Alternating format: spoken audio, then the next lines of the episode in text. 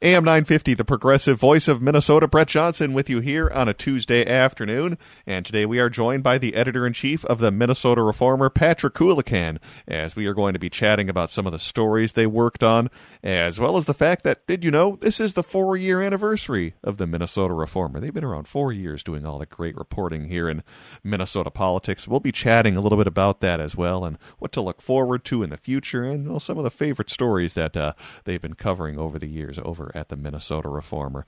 But before we get to all of that, let's welcome in Patrick Coolican back to the show. Hey, thanks so much for coming back on. Always a pleasure. Absolutely. So before we dive into some of the Minnesota stories, I got to first off get your thoughts on what happened in the Iowa caucuses last night. Any big surprises on your end with Donald Trump getting a little over 50% of the vote and running very strong in rural Iowa counties, which I guess is kind of similar to Minnesota, where we have lots of very rural, obviously Midwestern counties. So, really, any big surprise that Trump ran so strongly last night in Iowa? I don't think so. I think uh, everyone uh, thought that he would uh, have a strong showing, uh, and he did. I think that's a, a big margin for the Iowa caucus uh, compared to previous uh, uh, contests. Uh, I, I think it's worth noting, though, that you know to only get 51 percent when he's running essentially as the incumbent, uh, I think that's that shows uh, some weakness, as well as the fact that uh, the caucus represents just a small uh, portion of the Iowa electorate, um, or even the Republican electorate in Iowa. Um, you could blame a little bit on the weather, but Iowans are, uh, like Minnesotans, are famously tough um, uh, about getting out on uh, caucus night, no matter the weather in the middle of winter. So, um, so I think that it's a strong showing for him. It's especially weak showing uh, for Nikki Haley. Uh, I think she needed to uh, to come in second to be the the not Trump. Uh, although I think in the end all that uh, doesn't really matter because he's he's going to be the nominee. It's just a question of whether or not his he can maintain his health. Um, but uh, insofar as there was some kind of a shot for somebody else, uh, Nikki Haley uh, needed to finish, I think, uh, better than she did. So uh, we'll see how it goes. Um, but certainly it looks like uh, Donald Trump um, will be the nominee at this point. Well, let's move along now and talk about some of our local Minnesota political stories that you guys have been working on. And I want to start off with something that, well, Deena Winter had a chance to write about because she saw the new documentary that Liz Collin, former WCCO and now with Alpha News, I believe, journalist, recently put out, titled The Fall of Minneapolis. And this is a video that I believe has a ton of views on YouTube, something like over 5 million. So lots of people in that uh, kind of right wing political sphere are definitely checking this thing out. So Deena Winter decided to take a look and see what this whole documentary is all about. And, well, to really no one's surprise, there are, well, at best, a lot of misleading claims that are made in this documentary, The Fall of Minneapolis, which has to do with the aftermath of the uh, Derek Chauvin trial, and then also what happened after with the protests and so forth. So you get the idea of what the documentary is largely about. So there were a lot of, well, as I said, I guess at best, Patrick, misleading claims. But let's walk through some of these because what were some that jumped out at you? Because there were lots to me as I read through Deena's column, whether it was the fact that they tried to say, well, George Floyd has always been on drugs. He's had problems with these before and therefore should be almost exonerated. What were some of the other highlights or some of the other claims that were made in this documentary that were largely debunked by Dina in her reporting? I, I think the key point here is that the documentary makes uh, the claim, um, in, in, part just to inflate its own value, um, that there's these all that it has all these bombshell uh, uh, bombshell facts that were somehow covered up or uh, never come to light. Um, and the reality is that all she's doing, at least in the part of the documentary regarding Derek Chauvin's uh, guilt or innocence, is she's just kind of rehashing what his defense was at trial. I mean, this is not none of this is uh, is particularly new, um, and in fact, the jurors are heard a lot of this evidence, and it really just comes down to whether or not uh, whether or not Chauvin, uh, or excuse me, whether or not George Floyd uh, died because of his pre-existing health problems uh, and or his drug use, um, or did he die uh, because he was suffocated um, by that uh, by a, uh, what's what's called a positional asphyxiation uh, which was uh, due to the uh, force used by Derek Chauvin uh, when he was kneeling on his on his neck for nine minutes. And um, you know, this uh, to me, the the key uh, uh, uh, testimony in the trial uh, was by a guy named Dr. Tobin. Um, he's a Chicago. He's he's written with with one medical journal called the the Bible of um, pulmonary um, health, and um, and he explained to the jury, and I think to the broader public, or those of us who were paying attention, um, and Deena happened to be in the courtroom that day when he uh, when when Martin Tobin testified um, that uh, the the fact that Floyd was handcuffed face down on the pavement and that his left knee, that Chauvin's left knee was was putting pressure in that neck area, and you know he and and Tobin in the courtroom he points out these mom these key moments, including at one point Floyd's uh, his leg jerked backwards, which was an involuntary reaction um, because he had a low level of oxygen going to the brain. That's what Tobin testified. And then he, and then Tobin sort of points out in the video that moment when uh, when he dies, and um, and it's due to suffocation. And um, so that was just a, a key point for me was that uh, we've heard all this before, and um, we've heard expert testimony on how uh, Floyd uh, Floyd's death was in fact a homicide. Um, and and so that was a, a big one for me. Um, you know, and then there's uh, regarding the, the, there's a big part of the film is is what happened after the the aftermath, and um, you know, uh, I don't think there's any disagreement that the the the city, the state uh, handled badly the the aftermath and allowed uh, what had been demonstrations to turn into rioting and all the destruction of uh, buildings and uh, all the mayhem. Um, some of it was caused by just, for lack of a better word, hooligans. Um, but in any case, I don't think anybody's arguing that there there was uh, there weren't serious uh, mistakes made by uh, state and, and local officials with regards to the aftermath. Um, but there's these claims that somehow uh, they did you know they they allowed the rioting to take place because it served some political end. And it's like i have no idea where that that just doesn't make any sense. I mean the rioting the burning of buildings this is not a good story for for mayor Fry or for for governor uh, tim walz um and and the idea that that police officers were standing down well i mean there's we have lots of people who have um permanent permanent scars, including blindness in, in one eye because they were shot by rubber bullets. Uh, one of our own reporters was shot by a rubber bullet. Um, so you know that just doesn't. Uh, it's just not true that they were standing down or ordered to stand down. Um, so this documentary has uh, all kinds of uh, factually misleading um, assertions, and and Deena did a great job of of sitting down and God love her, watching it over a weekend, and and and I think I would just want to point out also that that Deena was in that. She she covered the trial every single day, and I mean, and she was reporting on that on the trial leading up to it. She was there every day covering it for for both the Wall Street Journal and the Reformer.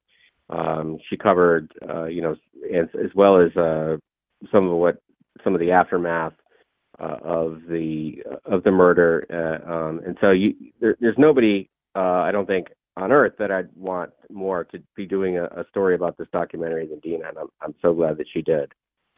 Yeah, I'm glad she walked she was able to watch that as well and break down some of these claims because uh, I'll admit I have not watched the documentary myself, and I'm probably not going to be planning on doing that anytime soon. But it just seems to me that, as he said, it kind of follows the whole Derek Chauvin defense when they're at least on that part of the documentary before they get into the protests that happened after. But it seems like a lot of this is uh, a lot of the claims that Liz Collin makes in this documentary are kind of kernels of truth that, well, kind of fall apart from there. Like, for instance, you look at these claims that she makes about the Hennepin County Medical Examiner, examiner where he said, well, asphyxia was not part of the cause of death. Well, that's a little bit of a misleading claim. And I think if someone if someone generally out there in the public has not really been following this trial or the aftermath of what happened with the m- murder of George Floyd, following that news story very closely, I could see how it would be easy to watch this documentary and say, well, wait, why isn't the media covering these types of stories and so on and so on, where you can take these kernels of truth and then kind of have them fall apart from there almost? Yeah, it's just another example of how, um, you know, people are, the internet has broken American society people are are not media uh, savvy um, and they're not good media consumers, and so they they see something um, that would seem to uh, you know make what would seem to be good points about uh, Floyd's death and uh, given his drug use and his prior uh, health issues, um, and and not knowing because they didn't pay that much attention to the trial that all of this was aired in open court and um, and a lot of it was uh, refuted, and uh, it certainly and, and the jury uh, made their decision.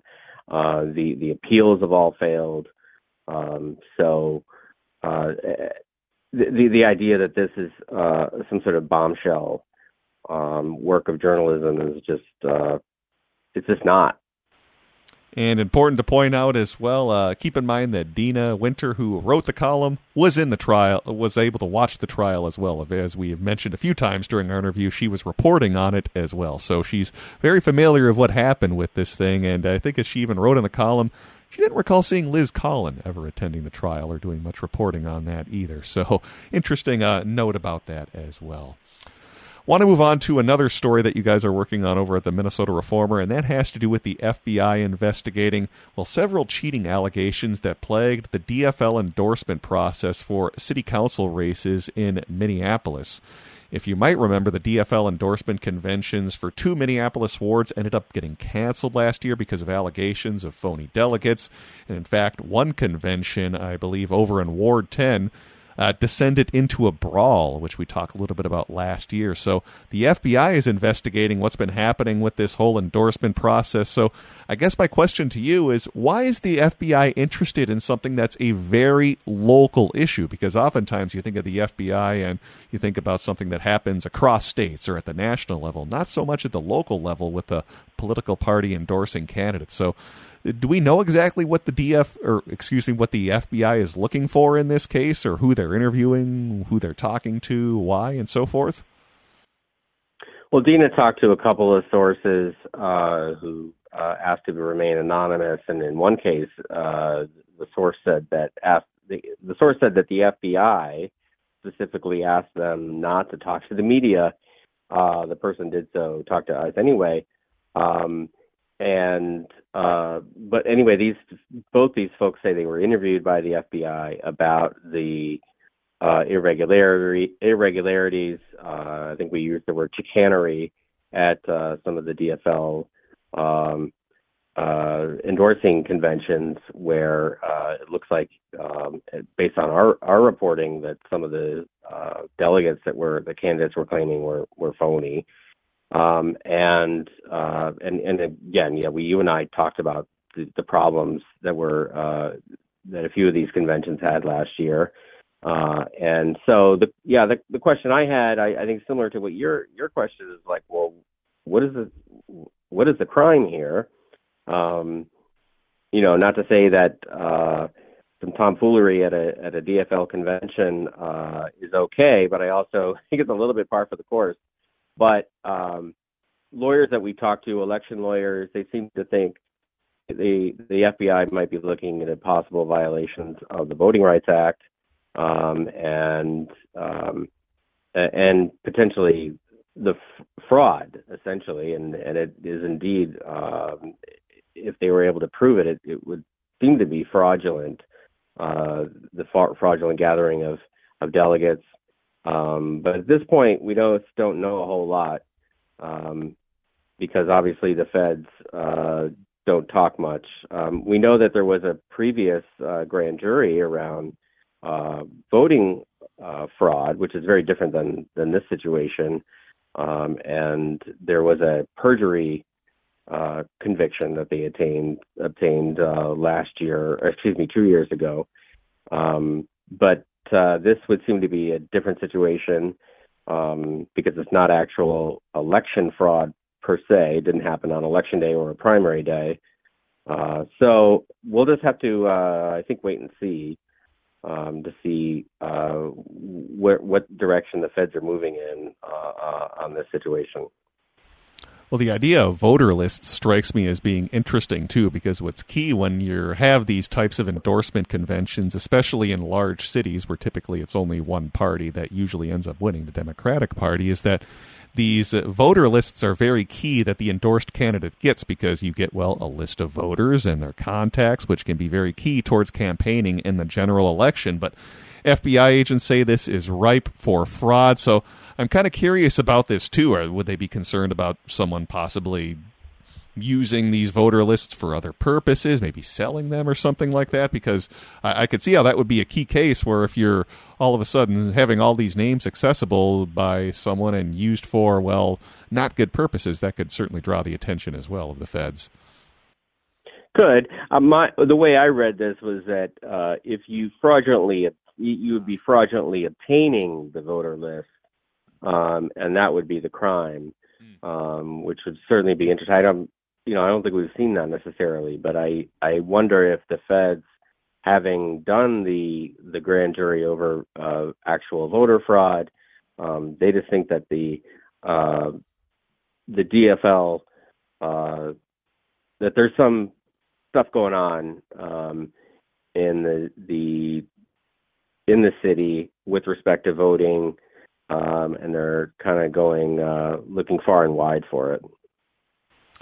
Well, one last thing to bring up for you before we wrap things up, and that has to do with the fact that we are at the four year anniversary of the Minnesota Reformer. Hard to believe how fast time flies, uh, going back to January 2020 when uh, the Reformer first came out. So during these first four years, any specific stories you'd like to highlight, stories you'd like to talk about, or encourage people to continue supporting the Minnesota Reformer? Because man, it feels like it was just yesterday. It was only four years ago in 2020.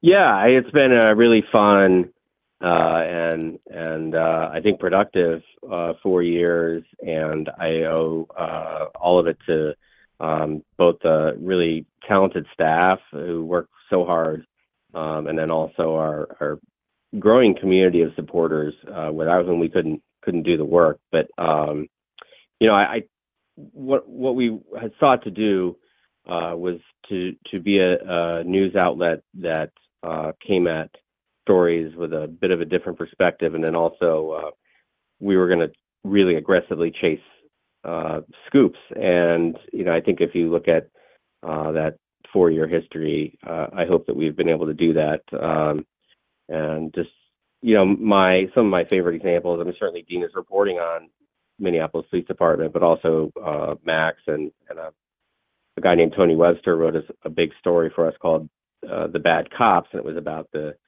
uh, the discipline problems in the Minneapolis Police Department and, the, and their failure to deal with them. Um, certainly, Deena's reporting on uh, 3M and chemical contamination in the Eastern Metro, uh, and uh, the list goes on of stories I think that um, that I'm proud of, and uh, I think our staff ought to be proud of. And so I just hope that uh, listeners will continue to uh, check us out. I like what you just said too about approaching scoops and making sure you're going after those because oftentimes in today's media environment, especially when you're talking about local print or even online publications, well, oftentimes the, those types of publications are owned by a hedge fund. Where if you want to go do that type of reporting, well, we quite don't have the funds to be able to do that, or it's just easier to pour, pull something from the wire service, yeah, where you guys are out there doing the actual legwork of uh, doing journalism, which is very, very key in today's media environment when so many different op- outlets are being gobbled up by hedge fund companies and largely, well, not able to do a lot of reporting. Yeah, we're truly independent. Nobody's telling us uh, what we should be reporting. Uh, and so we're just going to uh, follow what we think are uh, interesting stories, um, very often about uh, the influence of, of rich and powerful people and, and how it impacts uh, regular people. Well, make sure you go and continue supporting the Minnesota Reformer. Again, minnesotareformer.com, minnesotareformer.com. We have been speaking with the editor in chief of the Minnesota Reformer, Patrick Coolican, with his usual Tuesday visit. Patrick, as always, thanks for coming on the show today. Appreciate it. Thank you. All right, let's take a break and send things back over to Matt McNeil on AM 950.